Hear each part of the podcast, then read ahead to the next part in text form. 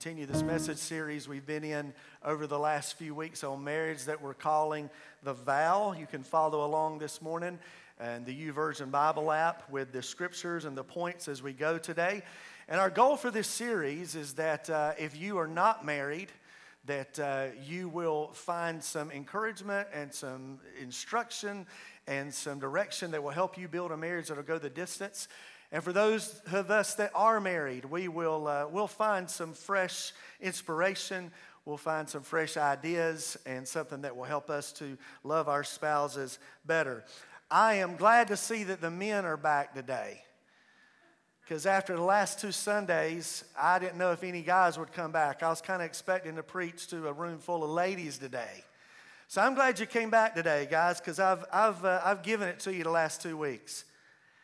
Part three is going to continue that today. We're going to give it to all of us today as we continue to talk about the vow. And today we're going to talk about the vow of partnership.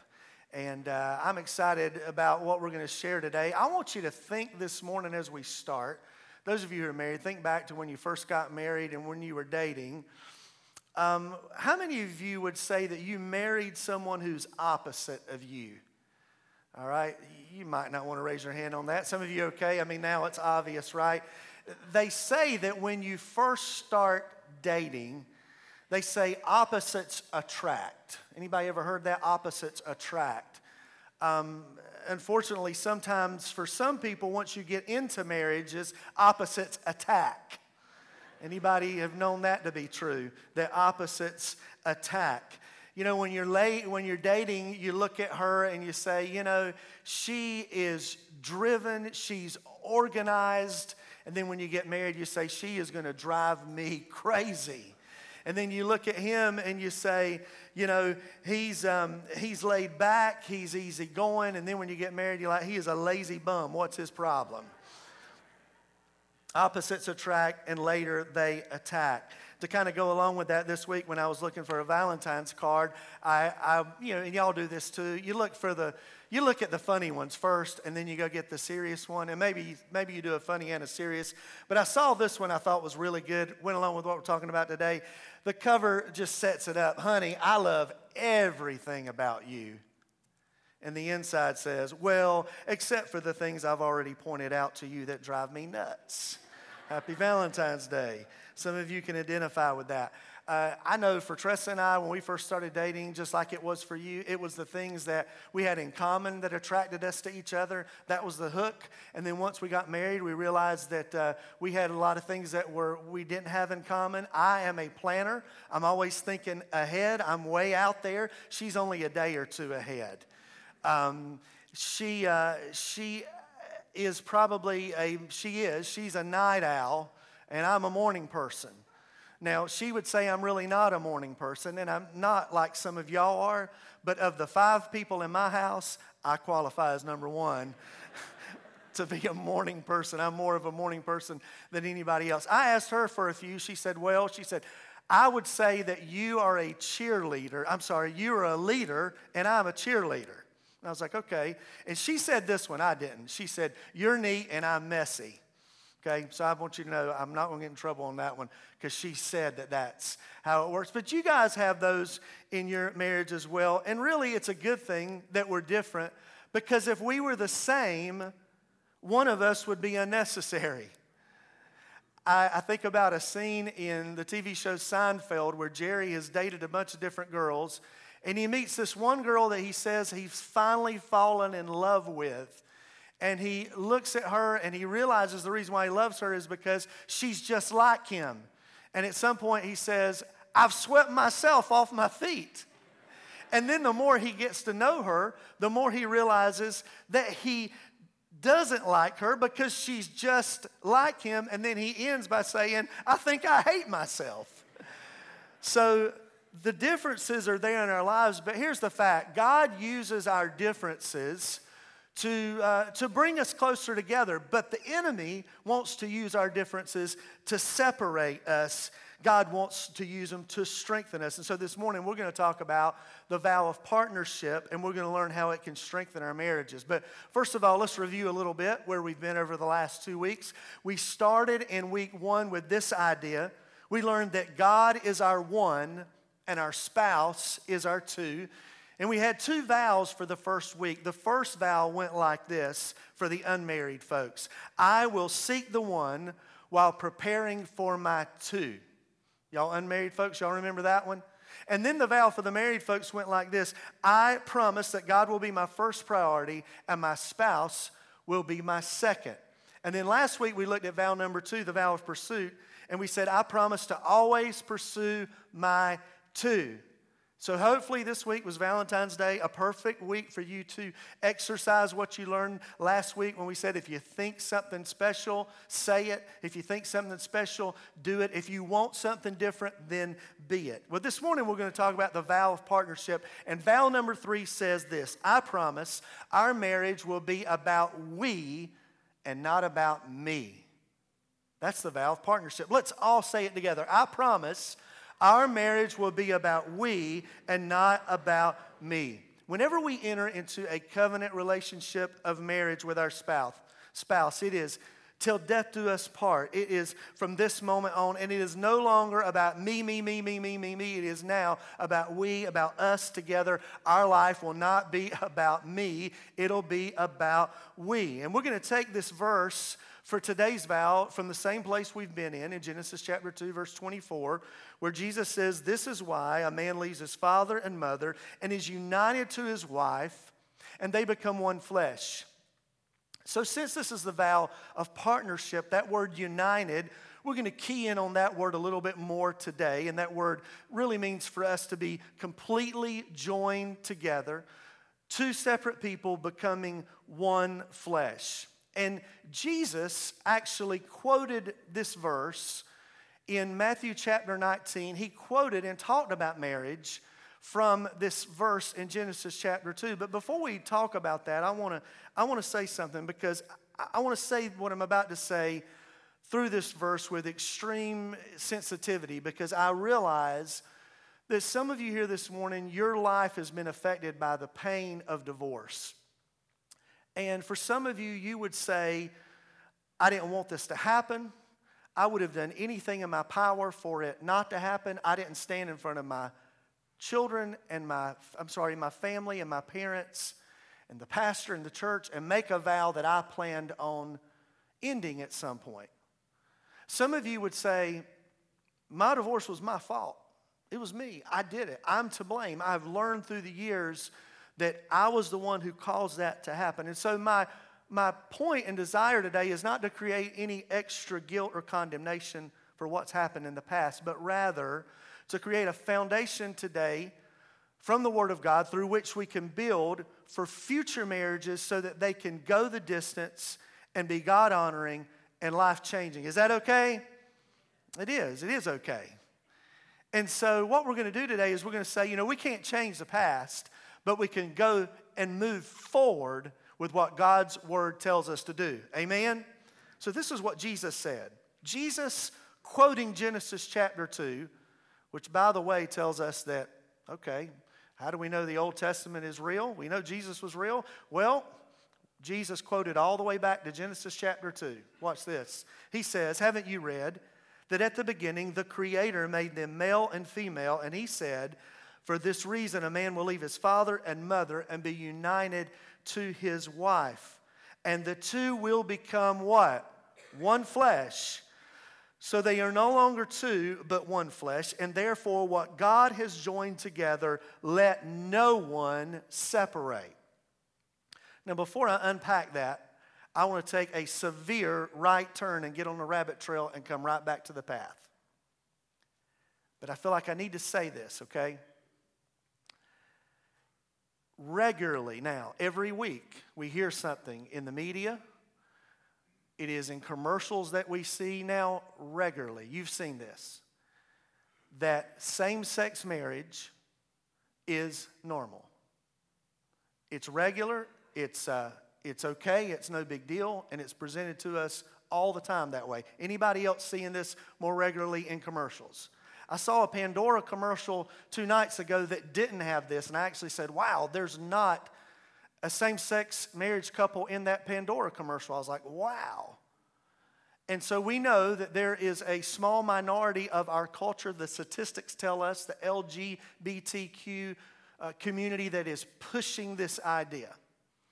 There are people in the church world, as a matter of fact, more and more who are accepting the idea of same sex marriage, saying that mm, God's word really either didn't mean what it said, that they meant something else, or it's just outdated, or that nothing was said.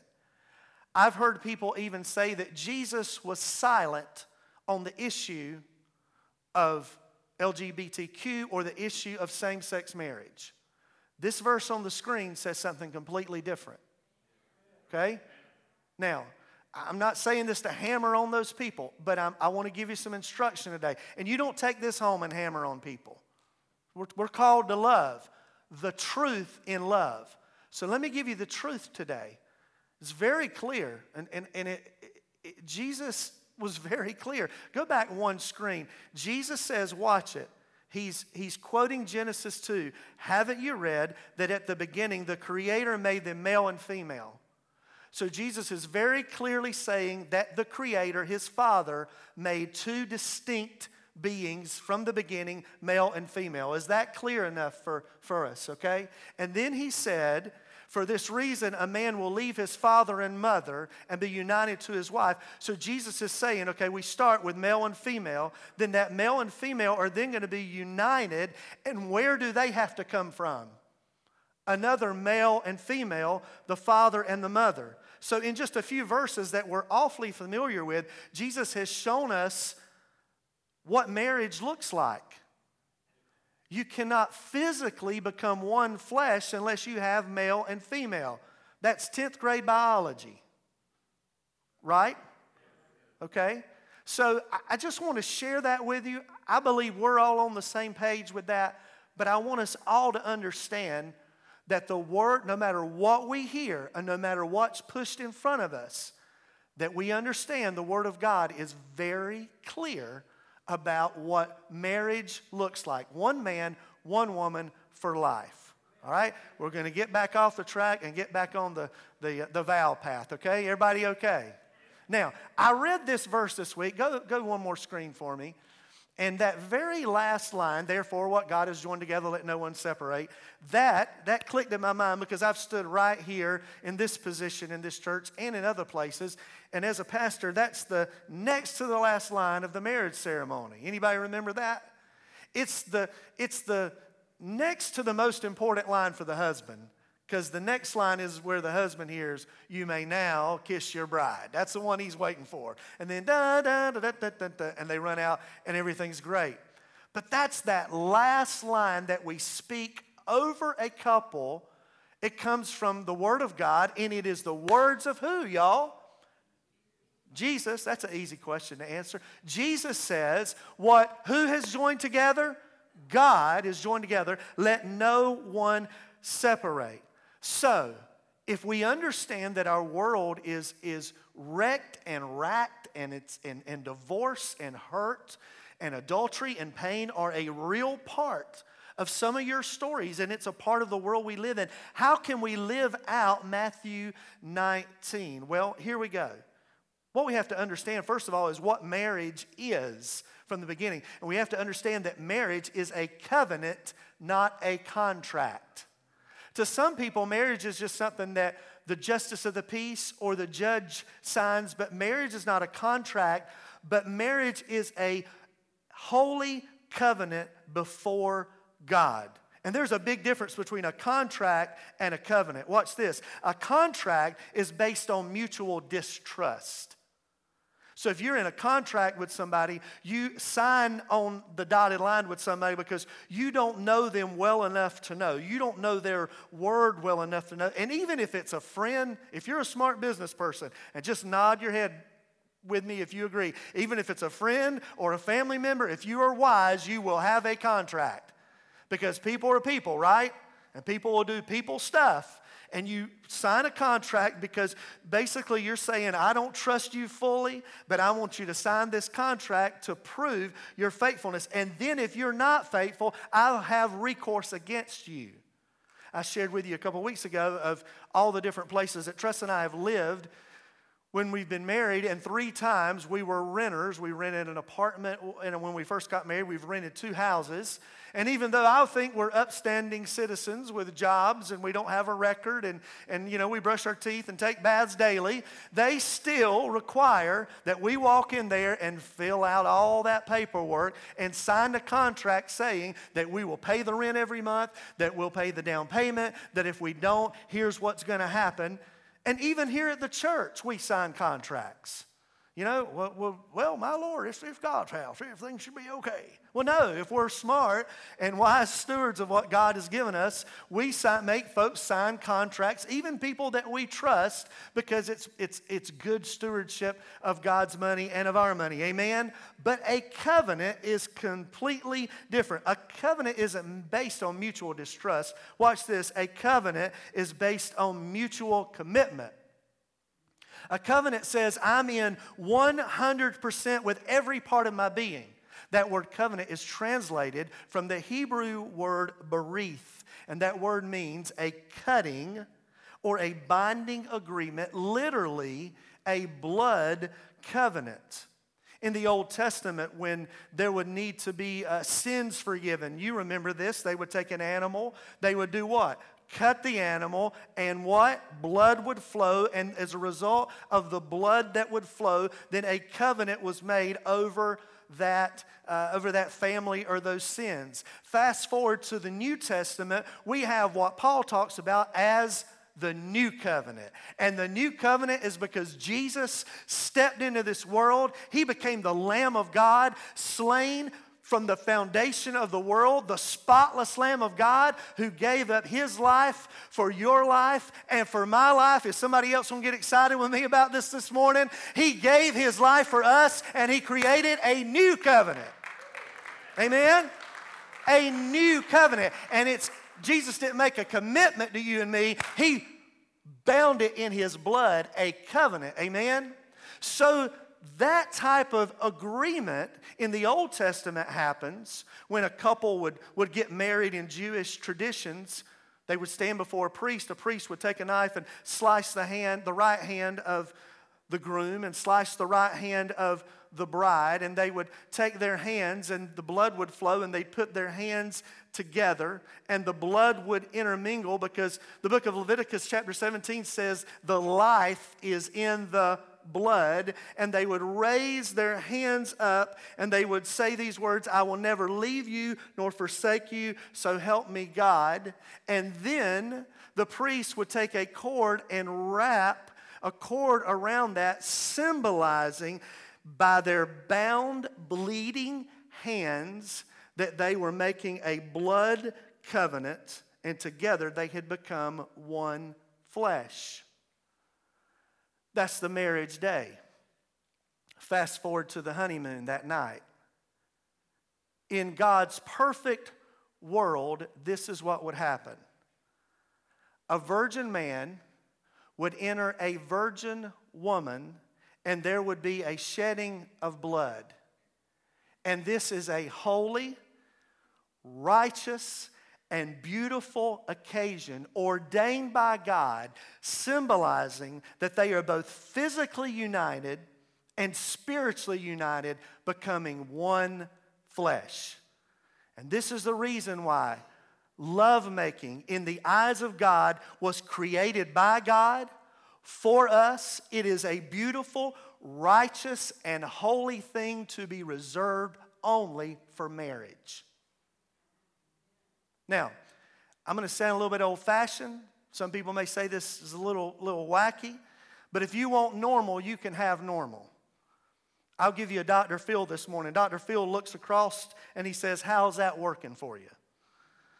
So I want to ask you, how's normal, the normal way of things working for people today? We have pain, we have abuse, we have divorce, we have hurt, we have baggage. I don't want anything to do with normal.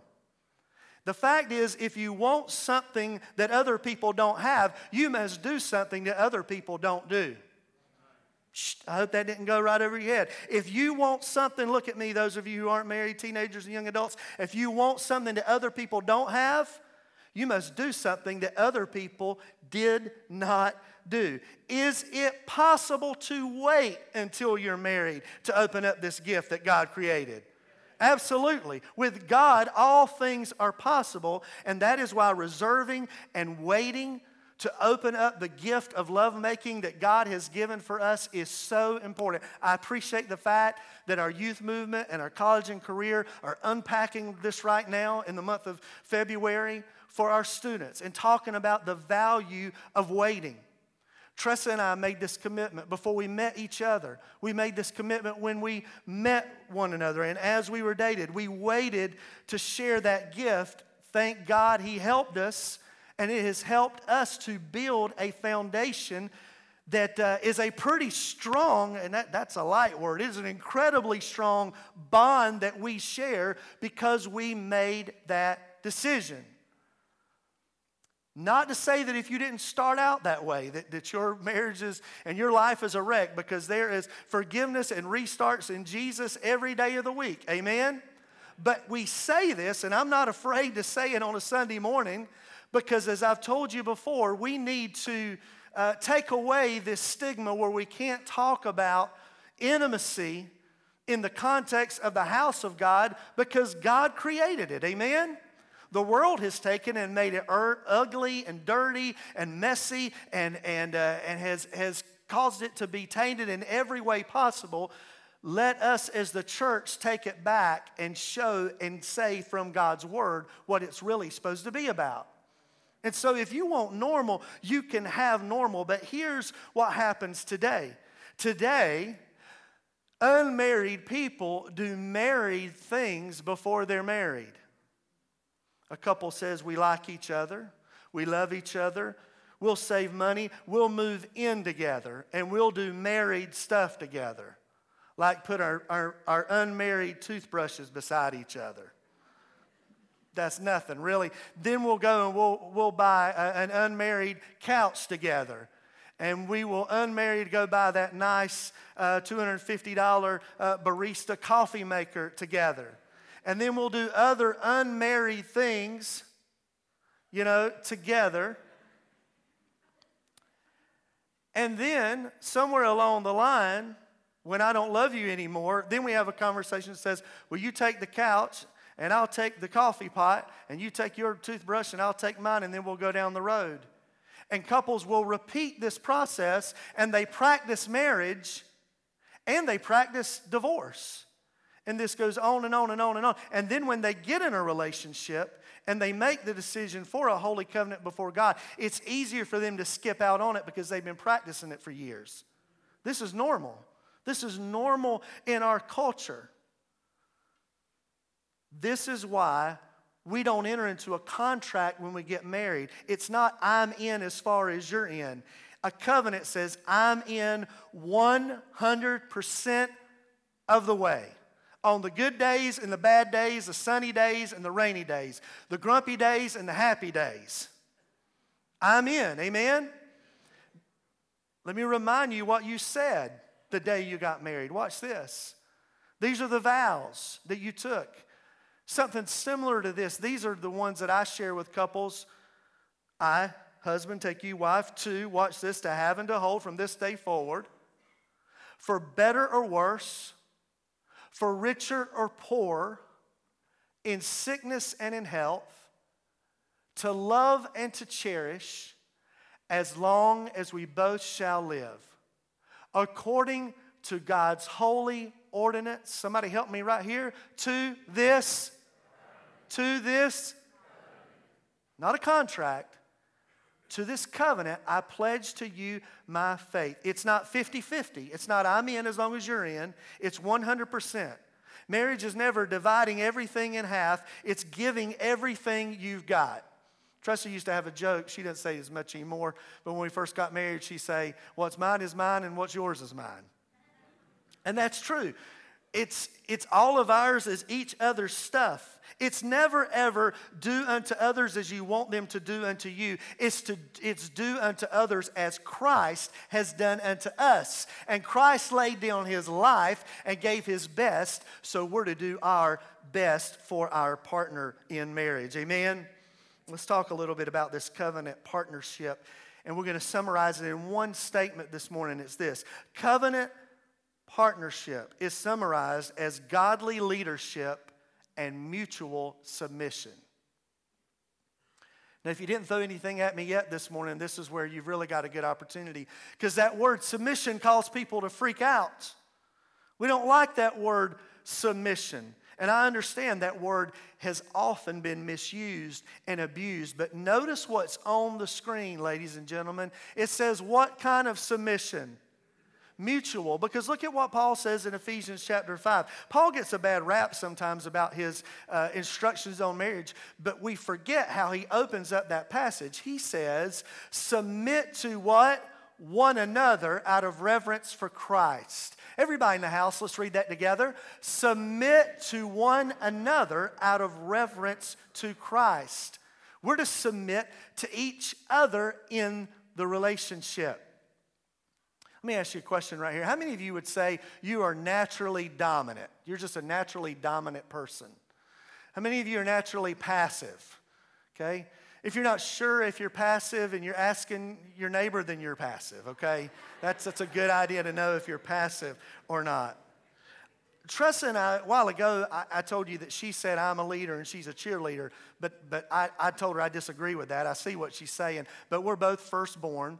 We're both natural leaders, and so that naturally has brought some of this uh, in our relationship through the years. But I would say, and she'll probably give a big amen, that I'm the more dominant one in the relationship. I don't step on her by any means, and those of you who know her knows that know that that would never happen.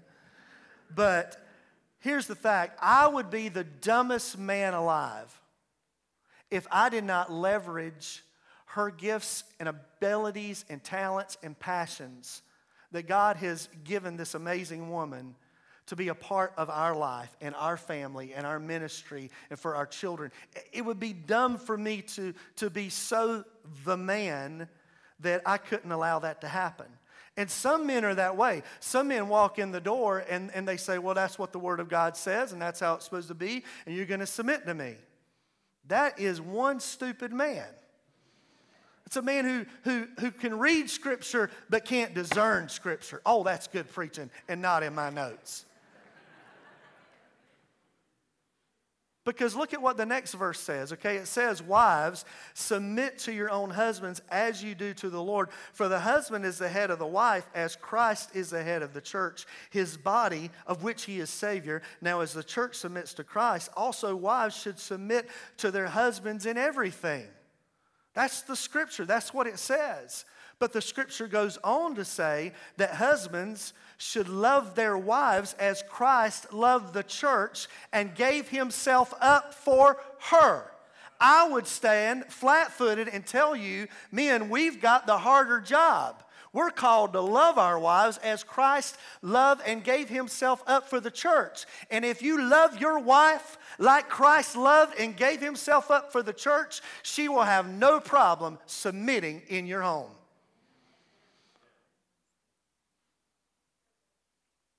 Scripture is clear. The husband is to be the head of the house. And I know some of you hear this because you hear it and you've experienced the bad side of that and the abusive side of that and the side of that that's not healthy. But I want, I want to try to unpack this a little bit this morning. And I'm going to ask Tressa to come this morning and, and help me with this because I want her to answer two questions this morning from, from that side of things. And, and the first thing that she's going to answer is this What does the word submission mean to you? Whew. At first, that word was. Um, was really difficult for me in my teenage years and, and my college years. And I had been raised by my parents to be a strong woman and to be independent and self sufficient and to not have to depend on any man to take care of me. I've got this, thank you very much. And all of that is good, and all of that is well. But um, that submission word, because of that, I guess came with a really negative connotation with that because it seemed weak and it seemed like I would be trampled over I would be stepped upon. I wouldn't have a say so, and I would just be, Yes, Master, yes, sir. And I was not raised like that. And my mother and my father have a wonderful marriage, and it wasn't displayed in my home that way. That my hus- my father dominated over my mom. It wasn't like that at all. Um, but I just know how my parents raised me. And um, as, I, as I furthered my relationship, though, with Christ, and I deepened in my walk with Him, and any time that I have ever whispered a prayer that I want to do what you want me to do, Lord, I want to be who you want me to be, Lord. I want to make sure that I'm obeying you. I have to obey every part of God's word not just the part that I agree with, and not just the part that culture agrees with, and that society will give a nod to. we're okay with that. But this other, absolutely not. Because his ways are higher for me. And if I'm going to claim to be a Christ follower, and I'm going to pray, and I'm going to speak what I have spoken in a moment of surrender. I have to surrender all things. And that includes taking on every part of God's word. And that's where the turn came for me. Because submission is part of what I'm supposed to do according to God's word. And he already spoke about Ephesians 5:21 if it's done in a proper way, and that's the hard thing. I know we've seen sometimes or have heard of those situations where it has been very abusive. And so that probably has helped to rise up in us ladies, like, I will not be treated that way. And that's understandable. But there comes a point where we have to obey the Lord first. And, it's re- it, and it doesn't matter. It doesn't matter what Women's Lib wants to tell us. It goes back to what we're talking about. We're not part of this world. We're not part of this kingdom thinking. We're part of God's kingdom. And we become peculiar people. We become different. And we become a, a standout sometimes. And if this is one area where I had to, first of all, come under submission to my Lord, then I will do that. And you know what? It's okay because obedience is better than sacrifice. Amen. Give her, that's a good wisdom. That's good. And another thing. That's good. Thank you. Thank you so much. And she's right. Sometimes, unfortunately, and you've seen men who dominate over their wives and are, and are abusive and use their authority in a negative way. But sometimes I see this, and I've heard other pastors say this. Sometimes I see men who are too passive men who won't step up and who lead. Men, I want to say something to you. I told you it's coming again, but men, you are called to lead. Leading doesn't mean you make all the decisions. That's a dictatorship. That's not leadership. But leading means you set the tone in the decisions and the directions of the family. On my business card and on my desk, it says lead pastor. I am called here at this time to lead the direction and the vision of this church. I would be the most foolish pastor on this planet if I didn't bring around people smarter than me who have more years and wisdom than me and who see the whole picture to help me do this. Every month, I have a church and pastors council that we sit down and look at the financial part of the church and the big decisions and the big pictures part of the church. And I'm the lead pastor, but I lean on them. Every month, I sit with my leadership team made up of staff and leaders of this church, and we sit for usually three hours once a month. And we pray and we talk about vision and we talk about what we're doing well. We talk about what we need to get better. We try to hear from the voice of God. And I 100% believe, I know that what we're seeing happen, the growth and the energy and the spirit of unity that's happening in our church over the last few years isn't because of one person. It is a collection of people working together for a common good. But somebody has to be the leader. I, I sat last week with, with a group of people from some churches who were experiencing some really crazy difficult stuff that we would we have never experienced in this church and would not experience. And the problem was there was no leadership in those churches and that's often, I believe, the problem sometimes in some homes. And, and men, let me just challenge you. It's, this balance of doing what God's called us to do, but for us to be the men of the home. It's like what I told you a few weeks ago. Guys, you should be the ones up first up on Sunday morning, grabbing your kids and your family and saying, We're going to church this morning. And let me get in your mess. We're going to be on time today, too. We're going to go to church. We're going to make sure we're a part of what's going on other than just Sunday mornings. We're going to be a part of a small group and we're going to be part of discipleship. And we're, we're going to make sure that our children are growing and our relationship as, as, as, uh, as husband and wife is, is growing. Men, you set the spiritual tone in your family. Your wife contributes all day, every day in amazing ways, but men, your wives want you to set that tone. You lead with dignity. You lead with honor. You lead by serving first. You serve her, she'll love you to the day she dies.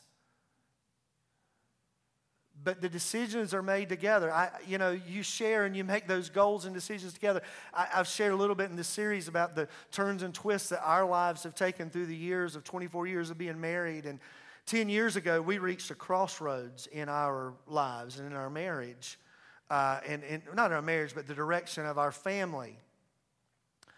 And I was, in my mind, I was ready to go move from being a lead pastor um, to being a youth pastor, being a lead pastor. She was not ready for that yet. And she was very clear, I'm not ready for that. And we would, I would tiptoe into that conversation, and she would be like, I, I just don't think that's right now. And I even went and talked to some people to see what that would look like. But we prayed about those things together. And although it was something I was thinking that I was ready for, she wasn't ready for. And the Lord helped me to be wise. And we didn't make that decision. And we waited, and the Lord sent us in a different direction to get us ready for where we stand today. And seven years later, at God's time and in God's way, God put us back here in this position to become lead pastors here. And when that opportunity came, she was ready for it as much as she's ever going to be ready for it, but much more ready than she was seven years earlier. But she wasn't kicking and screaming, and she knew that this is what God's will for, was for our lives. She had some uh, worries and some self doubt, and we both have wrestled with a lot of that. But my point is, is we make decisions together. I'm not going to being the head of the home doesn't mean I make this huge left turn and come home and say, I just want to tell you about what I bought or what I did or where we're moving to or what's happening. You do it together. You do it together. You submit one to another. It's a partnership. If you have two visions, you have division. And that's not, that's not unity, that's division. Let me say this to you. We're almost done. Your marriage will be as good as both of you decide it will be.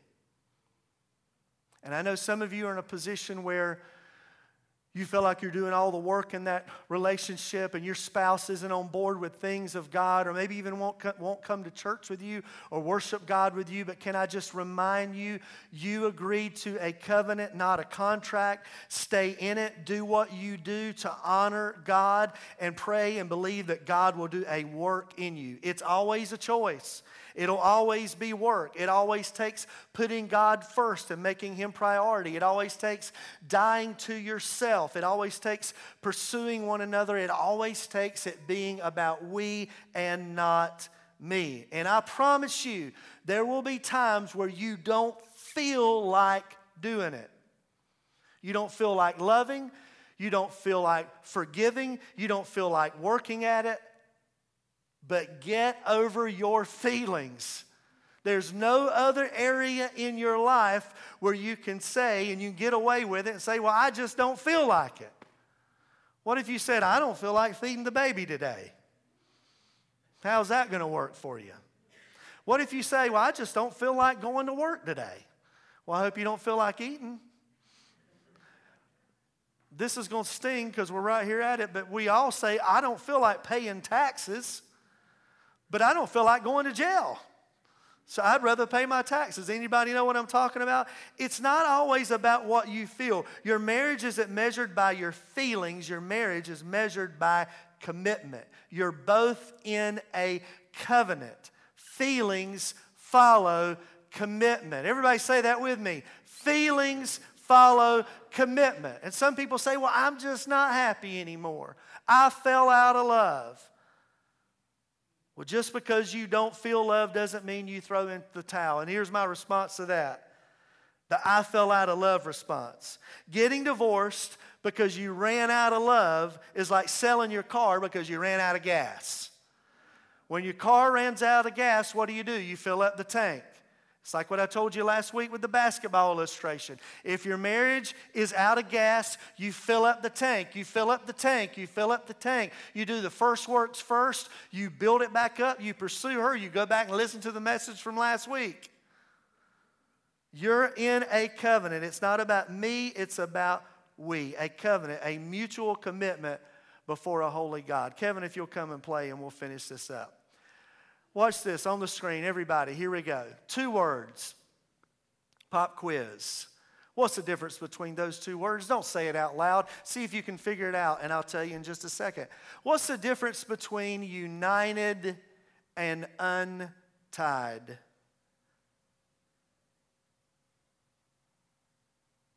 It's all about where the I is. How many of you got that right? It's all about where the eye is.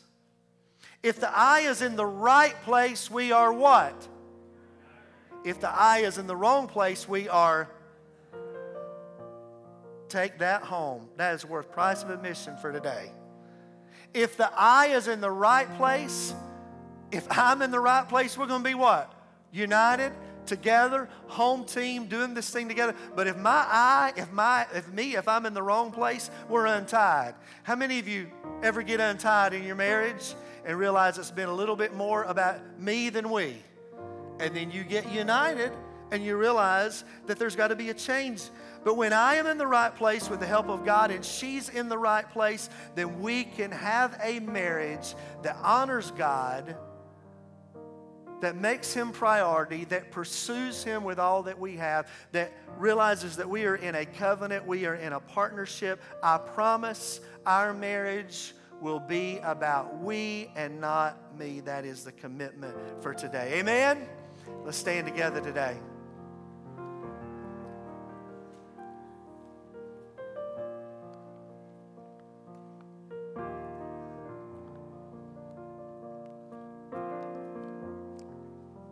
Week one, we talked about the vow of priority. Last week, we talked about the vow of pursuit. Today, we talked about the vow of partnership. We talked about the vow of priority the first week because unless we get that right, we can't get the rest of it right. Amen? We've got to get the vow of priority right. And what that means, it's key. This word that we talked about today, the word submission, is key what it means above everything else. It means that if, if this is going to work, if the eye is going to be in the right place, with everything in my power, as I depend on Him, I must walk in submission, first of all, to Him. When I get this out of line, everything else is out of line. Anybody ever noticed just nod at me if this has happened in your marriage. When you and Jesus are out of line, you and your spouse are out of line. Anybody ever notice that? If you're not reading, praying, serving, worshiping, and you're just not connected with Him. But you know why? Because we love, help me finish the sentence, because He first loved us, right? So I love her. My best way to love her is, is through my love from Him, right? So it starts with submission. And any part of your marriage today that seems like, man, we're just not there, it starts with submission. Unmarried people who want to be married one day, look at me right here. All unmarried people. It starts with submission. God is your one, your spouse is your two. Get the one right, you'll get the two right. Amen, married people. Submit yourselves unto God, and He will direct your paths. Scripture says it. So this morning, I want us to land here for a moment in a place where, as individuals, we're all just sitting here thinking, I am. Anybody else, I can do better in submitting more of me to God. He needs more than what I'm giving. I need to give even more to Him. He, he wants everything that I have. That's where it starts. A better marriage, a better future marriage, the best future marriage, a God honoring marriage, happens when we submit ourselves unto Him. Heads bowed, eyes closed this morning. Let's all together right now just breathe a prayer to Him. And if you're saying, man, Pastor, you're right. I just, I need to do a better job of submitting myself unto Him. God, right now we come together as a church body and we realize that the first thing we must do is submit ourselves unto you. Your word says when we humble ourselves before you, you will lift us up. So, all over this house right now, God, I, I lift my hands and I say, God, I submit every part of myself to you. Lord, my dreams, my desires, my goals. Lord, my finances, my plans, my wife, my children, my family, my future. God, I submit it all over to you today. Lord, I pray if there's any area in my life today, if there's any area in the lives of our church family today that we have a grip on and we're not submitting it over to you, God, reveal that to us today. Open our eyes today, Lord, to see those areas in our lives that we need to completely push across the table and surrender, going all in, pushing everything over to you, Lord. We surrender and we submit it all to you today. Lord, we pray that prayer this morning. God, I pray right now for those in the room who are unmarried, who hope to be married one day, those who have never been married, and those who have been married before and want to get married again. And I pray over them today. God, I pray God, that they'd get this right, that they would submit themselves to you. First of all, that you would be their one, their spouse down the road would be their two. God, I pray for purity this morning.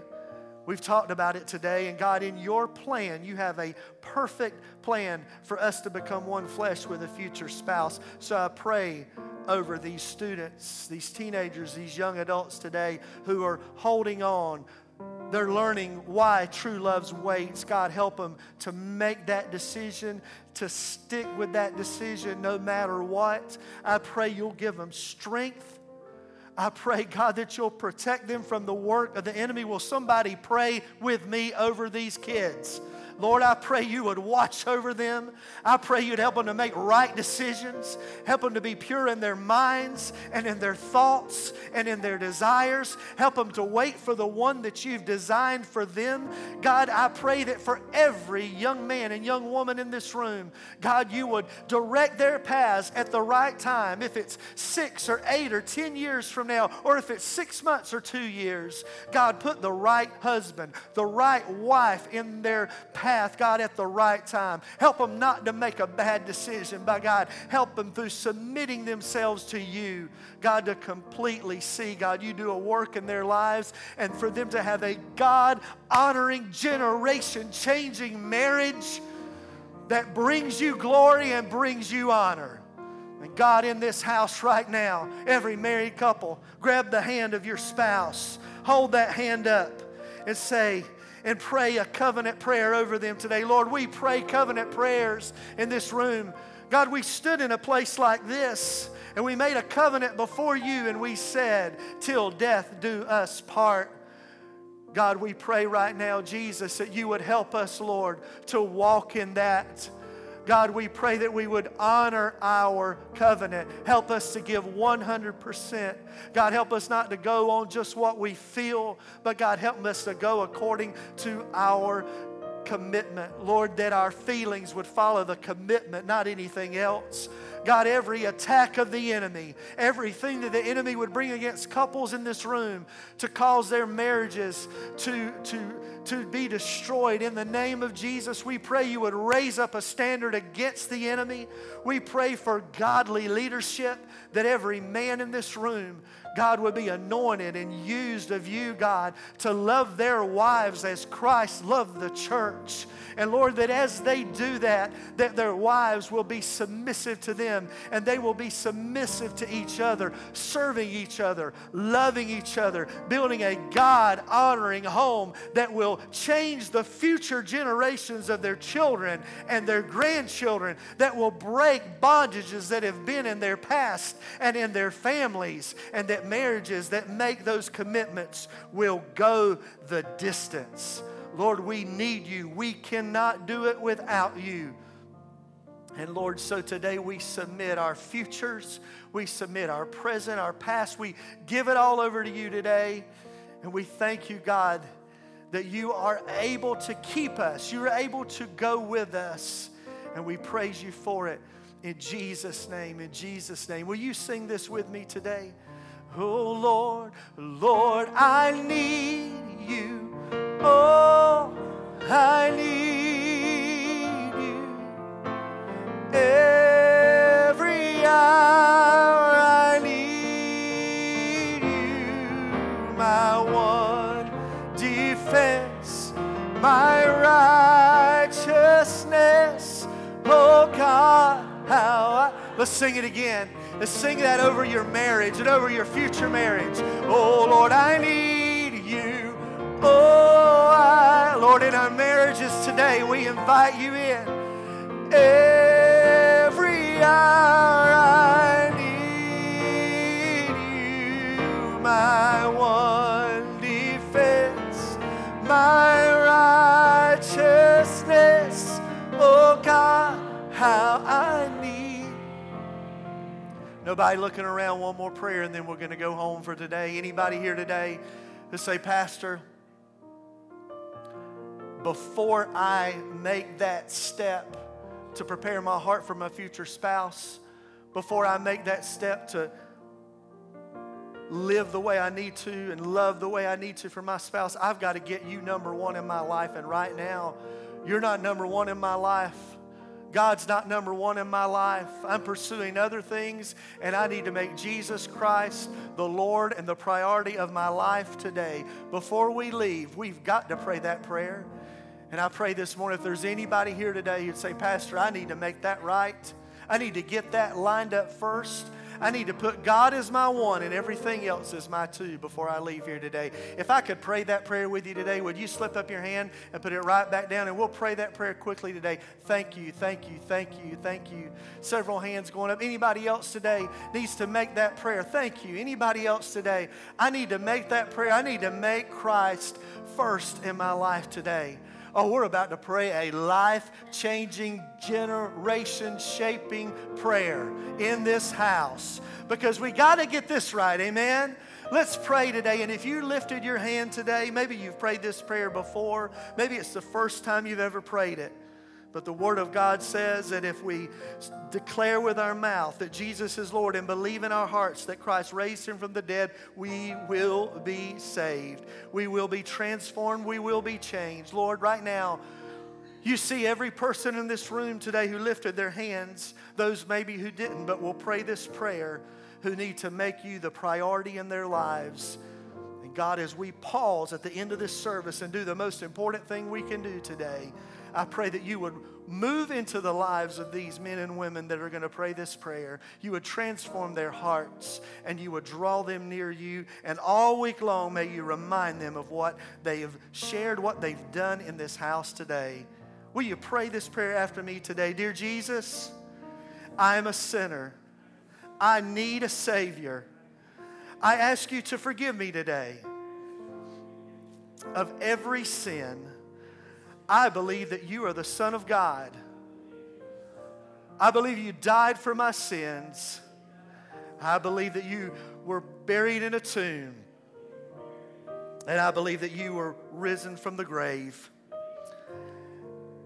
I'd like to accept you now as my Lord. I'd like to make you my Savior. Lead me and guide me. Help me to put you first as I pursue everything else second. In Jesus' name I pray. Amen. Amen. Will we give God praise today for lives that have been changed and transformed by the power of the gospel of Jesus Christ? Hallelujah. Hallelujah. We thank you for that today. If you prayed that prayer today, don't just pray it and walk out do something that's going to begin to move you in a relationship with God. There are some little books that we have on the corners up here. There's books right on the other side of that wall when you walk out that are free. You can grab a book and uh, it will help you in your walk with God. Have a great afternoon and a great week. We'll see you back here Wednesday night at 7 o'clock for family ministry. Well,